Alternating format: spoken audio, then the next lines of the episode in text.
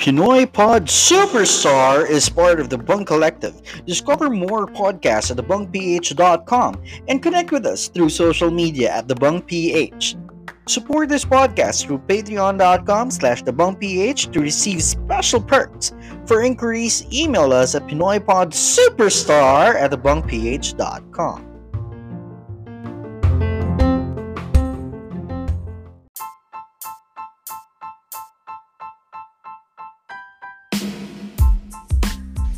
to Pinoy Pod, Superstar! a podcast about anything and everything about OPM music from concerts to TV performances from our beloved OPM divas and icons. Each week, we will discuss these performances and react to their highest and lowest versions. I'm oh, oh yeah.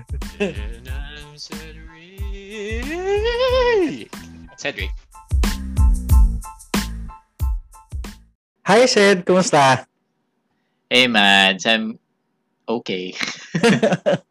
a lot of things are happening right now, no? yeah, but one of the uh, great happenings that's coming right up uh, is our grand launch. Yes! So- oh my God, our grand launch. Yes, so- tonight. Teka lang, that deserves a clap. Sige, clap, clap, clap. If you're listening tonight, like April 9, Araw ng Kagitingan, Day of Valor, meron po tayong Uh, Yes. gr- grand launch ng Bang Collective PH. So we would like to, we are happy to announce that uh, Pinoy Pod Superstar is now part of a collective. Uh, and we're really, really excited. Watch out sa pages ng uh, Bank Collective sa Facebook, sa Twitter, sa Instagram. Instagram, yes. So, meron po tayong grand launch, 9 o'clock p.m. at April 9. So, 9 at 9. Don't forget. uh, Bang Collective has 23 podcasts uh, under under their wing eh, with 38 podcasters. So, isa po yung Pinoy Pod Superstar sa roster nila ng mga podcasters. So, please support us, uh, Bang Collective PH. Follow them, uh, follow us on Facebook, Twitter, Instagram, and Discord. We're trying to learn Discord. With our age, I don't think we have. I don't think I have the energy to learn Discord, but um, we're navigating. I, I know we'll get through it.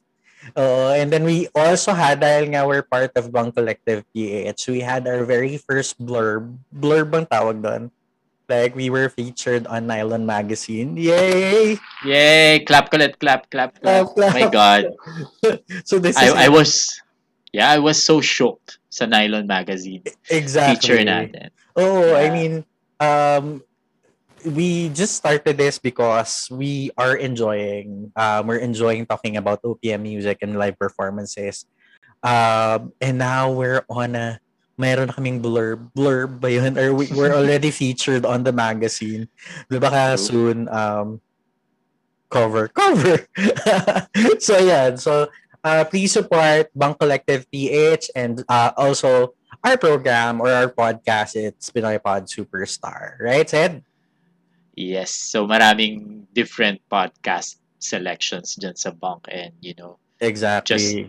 like it's really spanning all types of podcasts from from science to horror stories to more baklaan like To Pinoy. Superstar to astrology. To Yes. astrology to, to adulting and coping. True. Um, everything. Like- that- Yeah, like ang dami talaga. So make sure you follow us and listen to our fellow bunk uh, mates. yeah, Yes. or fellow bunkmates. Kasi uh, you can also search that on on Spotify for their programs for the complete list of the programs.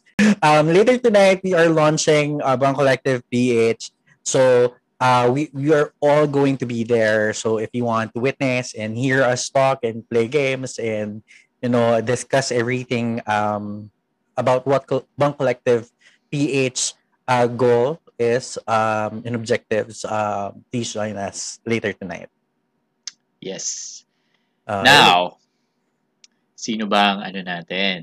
Um, nga. topic this week. So, this week may major na kaganapan in the stratosphere. ah, literal. Ah, oh, ano ba yun, said? True. So may may ano, may umulan na diamonds from the sky, char. So, so let's talk about the phenomenon, the, the phenomenon, Phenomenon, nom, nom, nom, nom. True. Yes. phenomenon that is Miss Diamond Soul Siren Nina. So, Maricel Soriano, hindi joke lang. no, kasi you know, nagkaroon na ng ECQ season 2, 'di ba? Yes. Apparently, meron ding season 2 ang Nina live on Facebook. Actually, uh, na, on Facebook, yes. Oh, season 2 na nga to on Facebook. And yes, uh, ah, it's sir ano um nagkaroon talaga ng search. Tama nga. Sa- As what said that Ad actually said. It was a phenomenon especially for for that specific day. Um, everybody was talking about it. They were asking kung ano ba talaga yung last name ni Nina and whatnot. Shout out to Thais. Um, so like nag parang everyone was actually came together on that night um just talking about uh Nina uh and Yeah. her per- and her uh eh, Facebook live performance. So yeah. so that's what we're So- going to talk about today, right? Ted? Yeah, so we're gonna discuss that performance uh, or that particular event plus other Nina Eme. So here we go. Oo. So, obviously, uh, bibigyan muna natin ng very quick, um, very quick in ano lang, uh, info on on that night or on that specific day. Um, so, yung Facebook Live ni Nina uh, garnered 1.4 million views on Facebook alone. So, uh, apart from it was a phenomenon, parang it was also record-breaking na marami talagang nanood and na, who actually enjoyed because I think one of the things that it became such a, a talk on that specific date because it brought us back to a lot of memories growing up. Right? Yeah. So parang if you can remember, parang college, yes, college na tayo nito said nung nilabas yung Nina Live. So uh, it brought us uh, it, brought- it brought us back to a lot of memories talaga. Tsaka ano, sabi nga, may isa kong friend, shout out kay Royd. Hello, Royd. Sabi niya, pag si Nina talaga yung kumakanta, malalasahan mo yung sunmig light sa bibig. mo." Alam mo yan? Kasi Nina is so comfortable in the gig, particular yung gig scene. And I think everybody's missing that now, you know?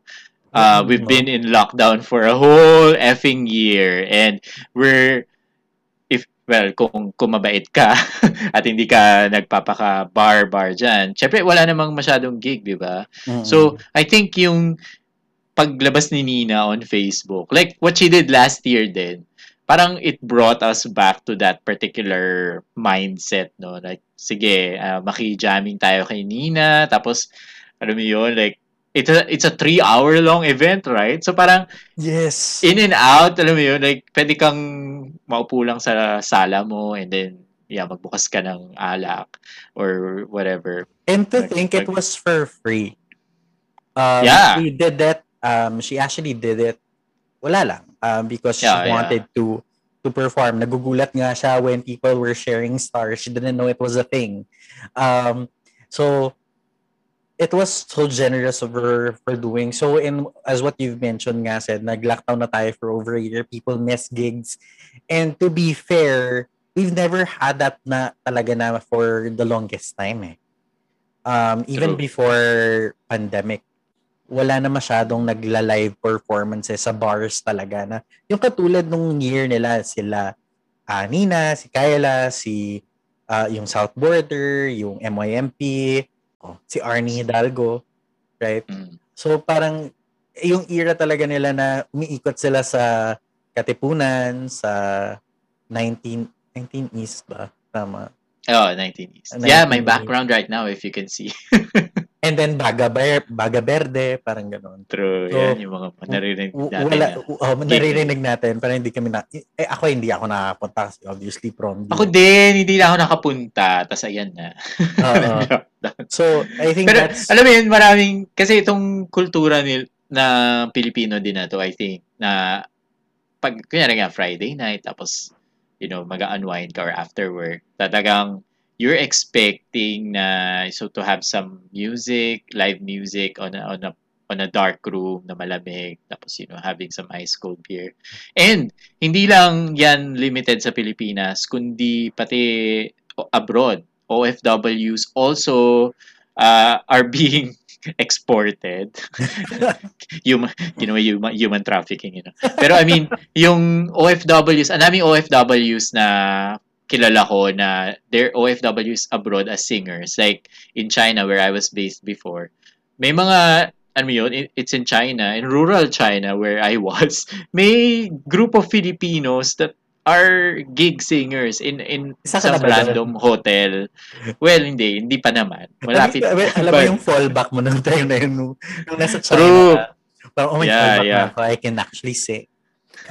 Yeah. So, pwede, pwede ba yun? May mga sa China, sa Korea, sa Vienna, ang dami talaga. So, I think yung this culture of like being in a gig, so parang naging, ano siya, uh, equalizer sa mga Pilipino. Tapos na-miss natin nga lahat. Yan. Sobrang So- na-miss talaga natin. So, I- by the way, before we talk about the uh, the concert that had happened, no, uh, just a quick info lang din fo- about Nina. So, Nina was dubbed as the soul siren um, of the film. Diamond. Teka lang, wala pa. so, she was dubbed as the soul siren, or soul siren.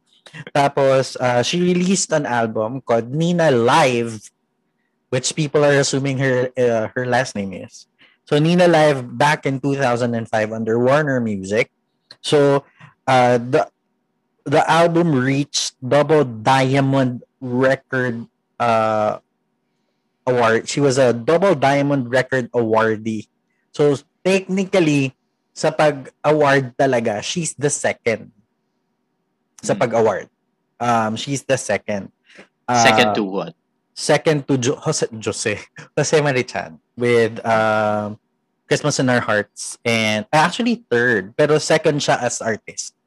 Third album siya na inawardan ng Diamond. So, selling 350,000 and 300 uh, copies uh, sold uh, worldwide, I would assume. So, I think that's one of the reasons why the concert became uh, had traction because the album in itself was a hit.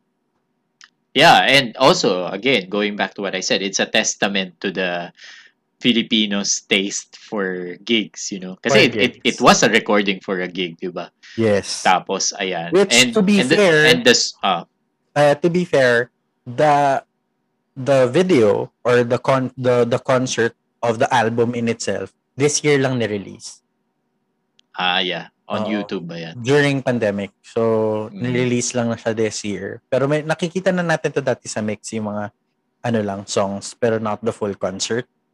So, this year lang ni- ni-release ng Warner. So there.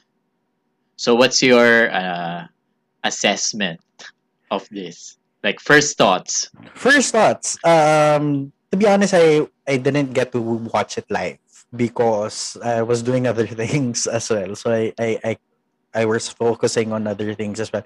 Para sa knowledge lang po ng mga listeners namin, we also have our day jobs. So we can't really juggle. But I did watch it right after the concert had ended. So I watched it. The concert was really good. One thing that I would na ibibigay ko talaga kay Nina is ang galing-galing niyang pumili ng setlist. Yeah, I was gonna say yung yun yung isa rin sa gusto ko both in the Nina Live album and last year's gig and this year's uh, online gig din. Like the songs were uh, really suitable for her, 'di ba? Bagay Mm. sa range niya, bagay dun sa feel what, what she's going for, you know, the the whole uh, banda type of cover, you know, Oo, and to think, Fair. and to think, Seda, some of the songs that she sang on that concert wasn't really new to her. Pero Mm. when you get to listen to it, hindi ka ma mauumay. Um, and I think that's one of her magic talaga uh, as an artist that she is she was able to or she's able to choose and pick the right songs for her. And that's really important specifically for me as a as a listener ah. mas na-appreciate ko yung mga artists na marunong pumili ng kanta para sa concert nila or for uh, a live performance. Kasi mas na mas mas na-highlight yung talent nila, mas nakikita mo yung range nila talaga rather than, you Yeah. know, uh, sing, have them singing what does the fox say or whatever. Um, pero uh, yun yung ibibigay ko talaga kay Nina overall na all the year, uh, throughout the year, 16 years, I would say. Tama ba, Matt Sid? 2005 to Ewan. 2021.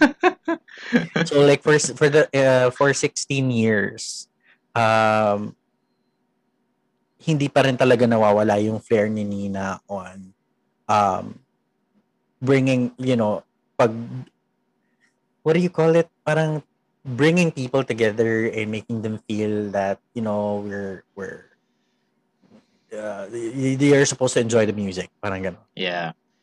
For, for So, me, yeah. Nina is is ano eh, very good in the easy listening, ano, easy listening, listening, easy listening uh genre. Tapos, not only that, so she she can select great songs for her. And she can sing. oh Like, naman She has the talent. Kasi, I mean, you can be just any any gig singer, di ba? And that, sabi ko nga, ang daming Pinoy na ganyan. But Nina is top tier. You know? Mm-mm. Like, the range of this woman is also insane. Like, she she can whistle. she can belt. She Yeah. belt She can belt Yeah. can whistle She, she, and, pero I think the magic of Nina's voice is not much on those higher uh, range, but actually on the quality of her of her tone. nahanap and niya yung- yung niche niya Mm, yung yung mid tones niya na ano, tsaka yung the whisper in her voice, like, yun- that that type of sound, which is very relaxing. To be fair, you know, like you can be working while listening to to the concert, which is what we did, I think. Kasi hindi ko rin siya, yeah, yeah. Hindi ko rin siya napanood, like, uh, live. But when I was uh like uh w- when I was watching it, I was cleaning our aquarium. Mga ganun level of alam mo like she can be in the background and she's still giving you some pleasure, di ba? Uh, to your pleasure So, I, yes. Ah, actually yeah that's what I told you then yesterday diba na um I actually used Nina's concert um on her uh, her Facebook live concert as a parang background music I was studying um about vaccines about Wow. COVID vaccines so parang habang nag-aaral ako pinapakinggan ko sa and tama nga it was easy listening talaga and after this live Facebook live concert na nakita ko na talaga as a as a as a listener yung niche talaga ni Nina as an artist. Um she's not she's not boxed in on R&B lang siya. She's not boxed in as, you know, um Mariah kasi dati ganun sila eh. Ah, silang dalawa ni Kyla. Uh, Yeah. they were boxed in talaga na oh Mariah kayo. You guys sound like Mariah. So you're only uh, allowed to sing Mariah songs. R&B kayo dapat which is uh, Nina was really good in you know uh, switching or not really switching but uh, what do you call this parang nagkaroon siya ng uh, switch sa sa genre na gusto niyang gamitin which siya talaga ang benchmark for acoustic music right Mm. I mean Siya, siya at MYMP. siya I, at si I will Juris I will argue that siya at MYMP. MYP si Juris Yeah, that that era of sila Nyoy, Nina, si Jimmy Bondo Jimmy Bono, who will not be reviewed in this. Sorry. anyway, so Jimmy One Hit Wonder Bondok. Yes. okay. So, uh, having said that, no, um, said, di ba napanood mo na yung concert? Well, not really panood, but you were able to listen to the concert. Napanood right? So, ko. Napanood uh, ko. um, I was so I was your- also looking. okay. so what's your favorite song from the concert? Ah, ako rin ito talagang song na to is like I associate this with with Nina Live din. Kasi no no no, with Nina Live. Akala ko hindi na natin masasabi yung pangalan na yan. This episode pero nasabi pa rin. Ibang klase ka talaga. Anyway, Steep, yun yung favorite ko. I, lo- I love that song. Like, Ah, Ewan ko kasi nung bata kami, tayo, kami. Meron meron kami dito sa bahay nung parang multiplex tape. Tapos merong steep doon, yung ni Lauren Christie. Na, tapos oh, oh. Nina covered it in Nina Live. And then uh, she sang it again. Tapos parang, I, I really like that song. So, So- don't be... Yeah. Tapos Ah, wala siya sa Spotify, yung urig. Yung steep? Gumawa kasi ako ng ano, gumawa ako ng playlist before na original songs. Meron. covered by Nina. Meron ba? Meron na? Meron. Meron, meron. Ayan. Yeah, so sasama ko siya doon sa aking Ayan. playlist. Sige. Yan. Awesome, awesome. Sige, isama ko na siya doon. Awesome. Ah, okay, so How about you? my favorite song was dapat Fall For You. Ah, kasi That's my second. ah, ah, But gusto ko talaga yung Fall For You talaga na na song. And to think this year ko lang siya nagustuhan. Hmm. Um, kasi parang may pinanood ata ako. I'm not sure. Uh, you can correct me to our listeners. Uh, meron kasing performance si Regine. Kaya parang, so parang sabi ko, ang ganda ng kanta Strike to. two. Tapos nalaman ko na ano, na Shanice, it's a Shanice song. Yes. Tapos, ah, eh, ang alam ko lang kasi na kanta ni Shanice was I Love Your Smile. Mhm. So, parang dahil nga sa commercial ng toothpaste. Pero, yun, I love your smile. Pero, sa concert talaga, ng um, Facebook Live, uh, my favorite was Sunlight. Uh, ah, yes. Iba yung- iba yung, although this song, again, sa mga batang 90s, maalala nyo, ginamit yung Sunlight as commercial para sa Philippine Airlines. So, kaya alam mo yung chorus regardless. Um, and then when I heard of Sunlight sa Nina Live na, konsa, na album, sabi ko, ang galing talaga nito. Tapos, nung kinanta niya ulit, um, parang nag-iba siya. Ko, I can't really uh, describe the feeling. But when I listened to it um, again, it was parang iba yung atake and it was really good. Kaya sabi ko sobrang ang, ang galing ni Nina mag-atake ng sunlight. I, I think a lot of artists sang this song already. Uh, but Nina, hands down, was really good on singing this song. Yes. Did you Yun. feel the warmth? Ay, uh, feeling ko nakasakay ako sa aeroplano. Chareng. oh my God, aeroplano. Isang Kasi- pangarap. Hindi, kasi ano siya, ano, Philippine Airline, Airlines commercial. So, uh, eh, yung chorus niya lagi, naalala ko talaga na yun yung kanta na yun. Kaya nung, uh, every time when an artist sings, sings this song, um, nagugustuhan ko talaga kasi ang ganda. Pero yung kay Nina was really different for me. So, yun. Right. So, having said that, yung ano naman yung favorite, kasi iba yung favorite song eh, sa favorite, favorite performance. Ah, ah, hindi naman, well, nakaupo lang naman siya doon na nakakanta. Pero like, sa, apart from that, ano yung nagustuhan mo doon sa, sa, sa concert niya? Ah, isa pang memorable sa akin is yung cover niya doon ng We Belong Together. Umabot ka ba dun sa part na yan? Oo, oh, tinapos ko yun. Hanggang Umabot ako doon. Hanggul, Hangyul, something. Yung Oo, Korean. yeah, yung, yeah, yung sa Crash Landing. Umabot din ako dyan. Pero, yung We Belong Together niya, in fairness, ano ba yun? Kasi di ba recently si Ate Maraya mo nag-release ng remix nung Valentine, Valentine's mix nitong We Belong Together, which I I ate it up, you know, I gobbled that cover up. Sobrang ganda. Uh, So, So, kinanta ni Nina yung We Belong Together and na-enjoy ko siya. How about you? Um, ako was obviously classic Nina, which would be Foolish Heart. Uh, kasi parang, naalala ko kasi sa mix, sila lang yung naglalaro ng Till, Till They Take My Heart Away. Tapos ito. So, tapos, every single time, kapag naririnig ko yung Foolish Heart, yung rendition ni Nina yung yung naaalala ko. Given na may whistle Yeah. and yung break, parang Yung, yung guitar. key change niya. Yung key, Ah. key change niya yan, parang yung foolish heart. Eh, ako flat. Anyways, so parang yun yung gusto ko.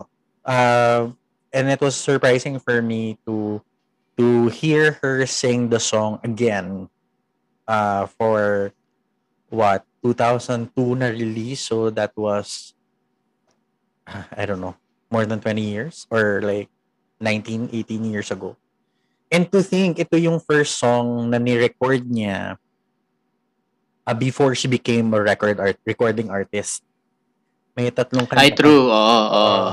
Ah, narinig May- ko yan. Like, Oo. sa cassette ba yan or something? Yes, sa Demo tape cassette. niya, di ba? Yeah, Yes. yeah. So parang Breathe Again, which sana kinanta niya. Well anyways, Breathe Again, ito tapos Against All Odds.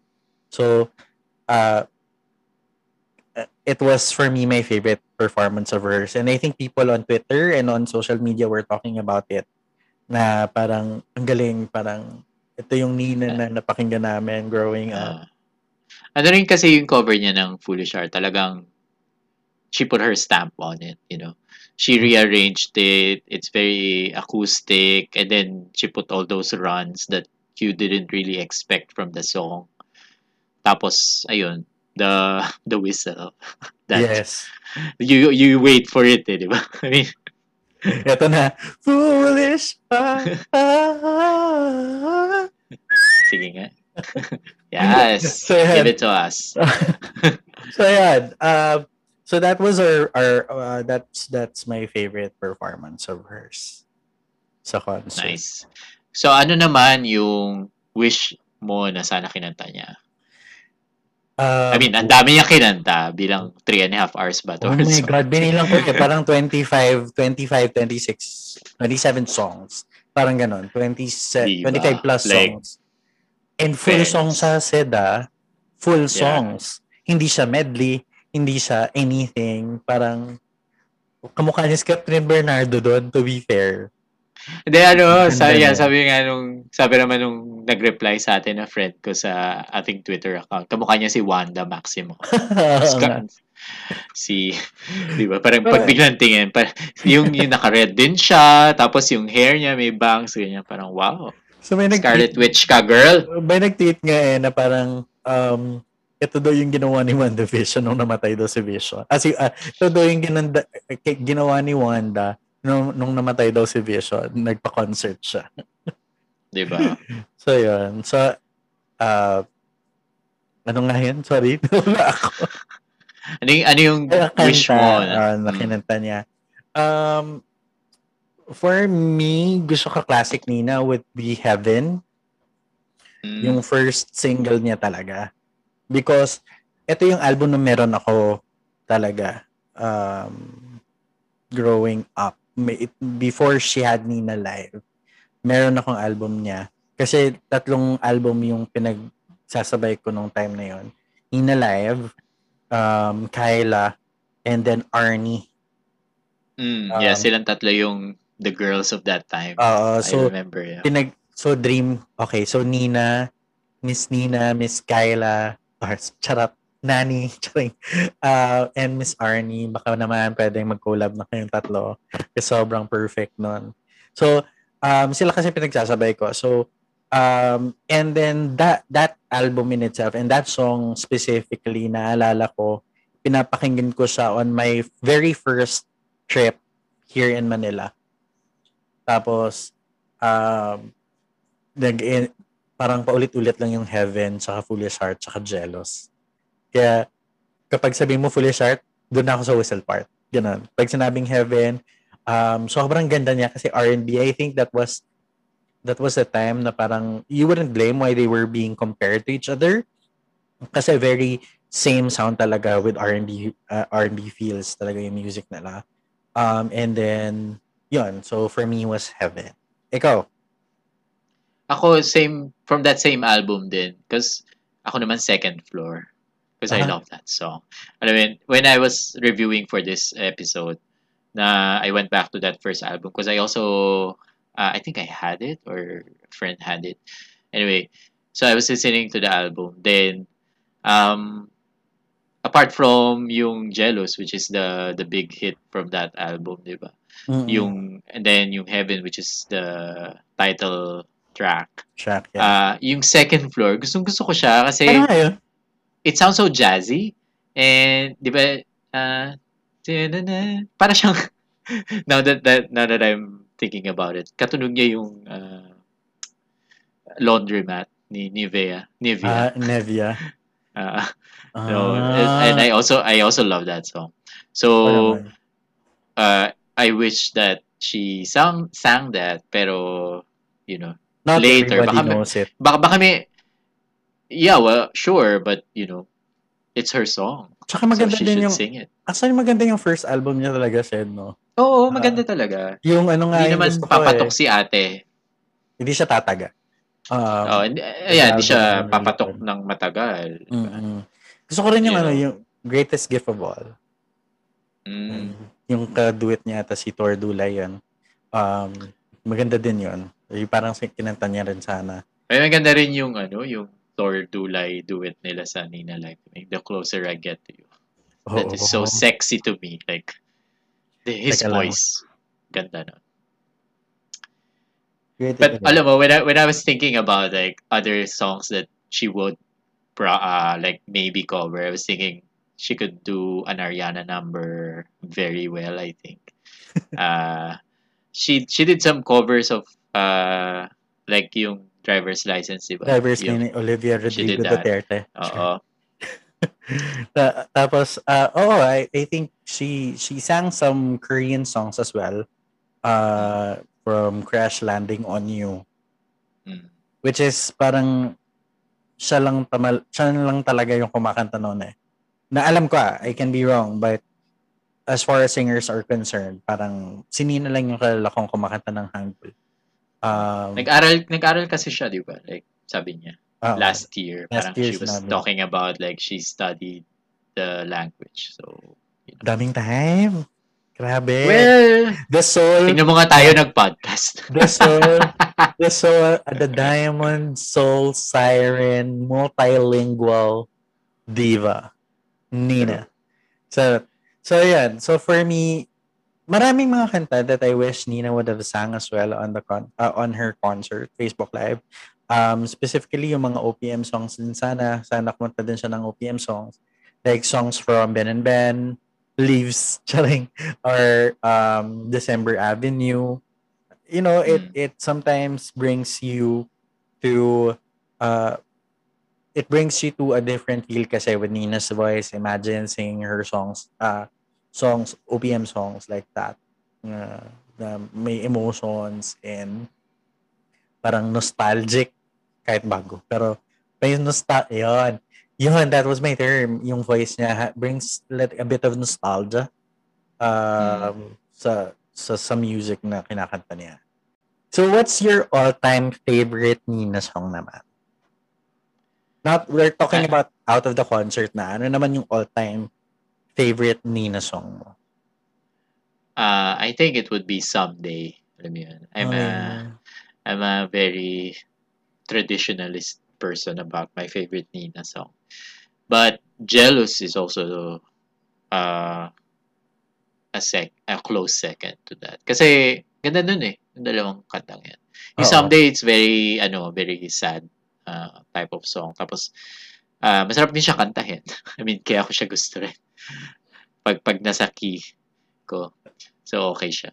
Kasi yung Jealous yun. It's it's it's her like when I think of Nina, I think about Jealous, the song. Ano Ah. parang kasunod siya. Siyempre, Yes. apart from the whole Nina live set. Pero, yun nga. So, that's mine. How about you? araw mo, birthday song, Goldilocks, hindi joke lang. Um, Jealous, I think, yeah, Jealous is my favorite. Uh, one of my favorite songs. Kasi, may malay na kasi tayo nung time na to, Seb, eh. Na, seselos na tayo. so, naiintindihan So, natin. ginamit yung- mo pala. Ginamit mo Oo, pala. Mo naiintindihan na natin yung lyrics kasi. Um, so, kaya ito yung favorite ko talaga. So, imagine mo, and you know I'd fight the good fight if I thought I'd change your mind. Diba? But if it makes you happy, then I'll leave that dream behind. So, parang, yes. ang ganda nung, ang ganda nung titik nung, um, nung song na, Mm. it's very literal. Hindi ka na mag-iisip. I think that's one of the reasons why it's my favorite kasi hindi siya, hindi na ako nag-iisip kasi sobrang, ayun na, direct na yan sinabi sa'yo. Pero, ang galing-galing, ang ganda-ganda talaga ng song na yan for me. Sino ba na sumulat ng kanta na yun? It's a Check. timeless song. Hanapin ko muna. Sino ba nagsulat no? Shelley Meg Bacon, uh, an American songwriter who co-wrote, mind you, who co-wrote What a Girl Wants, Come On. Over, Bitch ni Meredith Brooks, Almost Doesn't Count ni Brandy, Who You Are ni Jessie J. So, oh my God, said. Wow, the roster of songs. Oh my God! Ang galing! So, oh my God. So, the song was written by international songwriter Shelley Paiken and Brett Lawrence. It was produced by Freddie Marquez. Wow! Very nice. Amazing. That's like, bago sa akin to, mind blown. Like, ang galing, galing, galing, galing, galing. Props. May, Clap. may, may, may deserves importanteng, may importanteng tanong lang yung isang friend ko Mm. sa Facebook Live. So, bakit daw yung ring light nakaharap sa camera?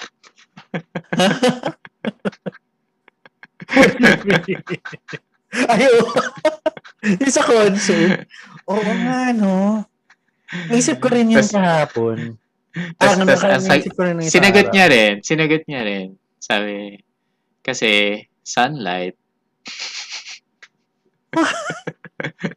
And that wraps up our Pangalanan episode yan. this week. Pangalanan yan. Sino yan?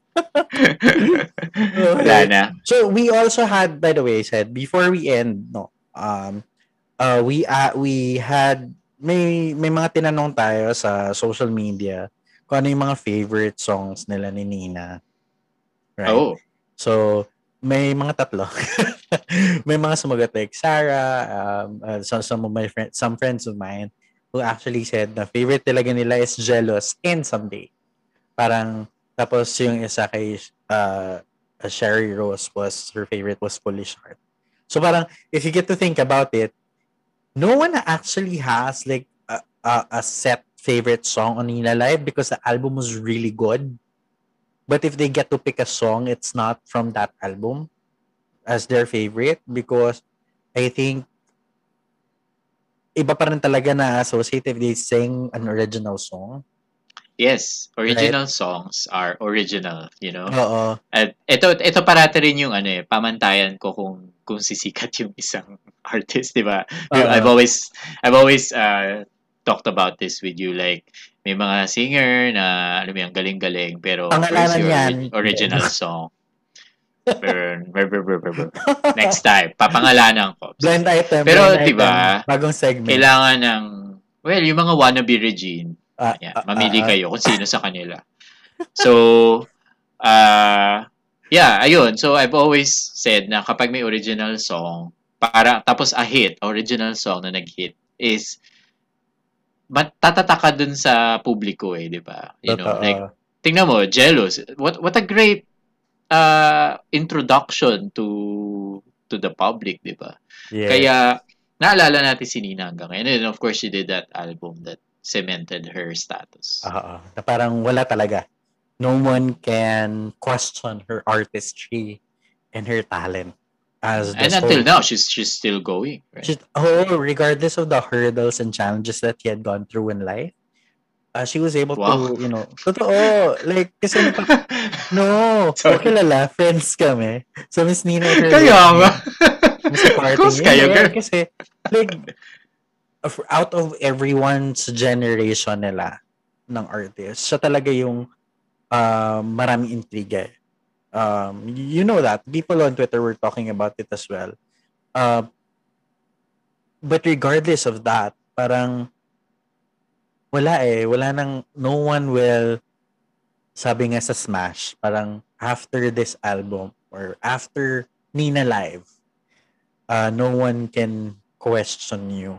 No one will will doubt you and your talent. So I think that already speaks a lot. And ang tagal na wala ni Nina sa TV eh. And then she had Facebook Live which was done for free and she was able to reach 1.4 million views. I mean, who does that? Ba, hindi pa naman siya like vlogger. But uh for 1.4 million views on one day, like that's a lot. So props to you, Miss Nina. Miss Nina. Yes. Props to you, Miss Nina Live for Diamond Soul Siren. Diamond Soul Siren Diva. So, so said, uh, before we end our session or episode for the week, ano muna yung superstar video of the week mo? My superstar video of the week is from Bugoy Drilon and it's Mula sa Puso. His Wish Bus cover, alam mo. Ako talaga. It, it probably is one Sobrang- of my... Ano ako? Na-shock ka? Ah, ah.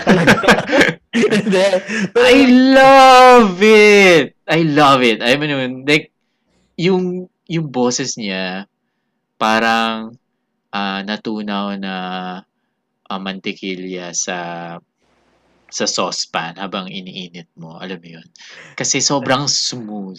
Like, sobrang, and- sobrang descriptive nun. Sobrang descriptive nun. nalasahan mo ba yung mantikilya?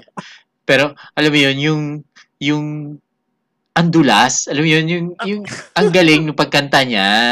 Ang, ang, ang warm, ang, ang, Are you sure? Are you sure? Okay, so context na, we're talking about this live performance. And not Yeah. alam mo, kasi Bugoy, Bugoy's voice has always, uh, enraptured me, alam mo yun. Tapos, he, he, when he sang that song, alam mo yun, like, it's, it's this song we know from our childhood na Ah. theme song ng isang teleserye. I think at some point of our lives, nung Jude tayo, Michael, di ba? binabayaran tayo ng pera para kantahin yung mula sa puso mo. Yeah, di ba? Parang naalala ko nung bata ako. Pina, Oo. Yan kita Tas- 20, kumanta ka mula sa puso. Oo, alam mo yun, like, it's this really popular song. Pero when he did that cover, eh, one mate may tama talaga sa puso ko, alam mo yun, na alam mong mula sa puso niya. And then yung pag, nung umabot na sa, do sa end chorus, yung, Nice ko ikaw ah. Alam mo yun, bagay na bagay kasi do sa boss niya. Kasi Ah. swak na swak sa range niya. I cannot Yeah. remember this uh, this version na. Kasi kapag Pakinggan mo. sa mga laundry shop, yun kasi yung mga piniplay nila yung Yeah. Wish 107, parate. Tapos, Oo, Nakaloop. sila, Pero- sila nila ma Michael Pangilinan, To si add- Morissette. to add about, you know, Bugoy Drilon's musicality, totoo yun, like, thr- for the longest time, uh, I appreciate how Bugoy, you know, grows, uh, grows as an artist. Mm. Kasi napanood ko siya sa PDA. eh. Um, and my favorite kasi ako doon, yung teacher. Ako ng Out Here on My Own.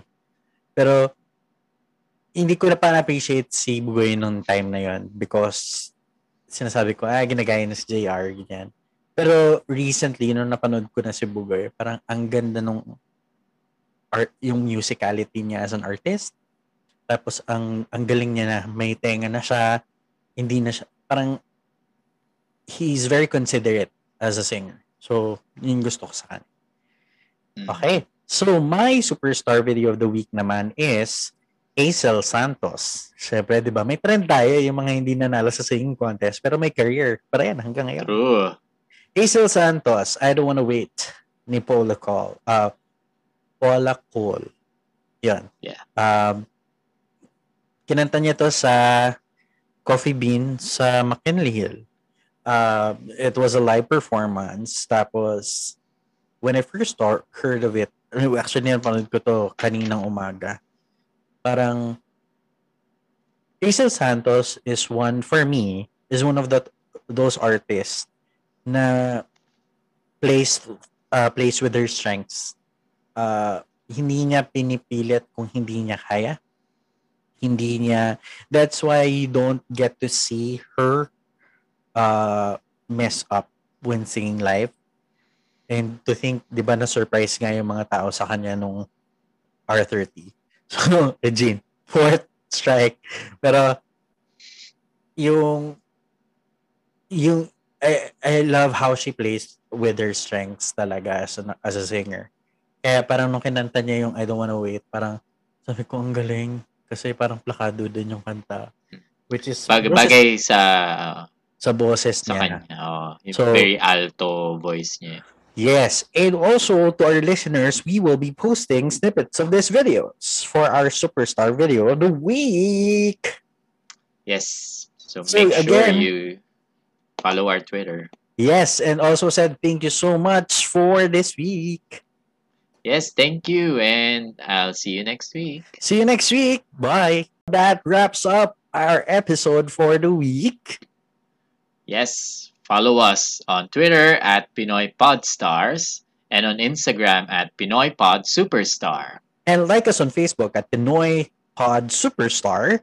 And by the way, guys, also follow our Twitter, uh, Twitter, Instagram, and Facebook of the Bong Collective. It's the Bong PH.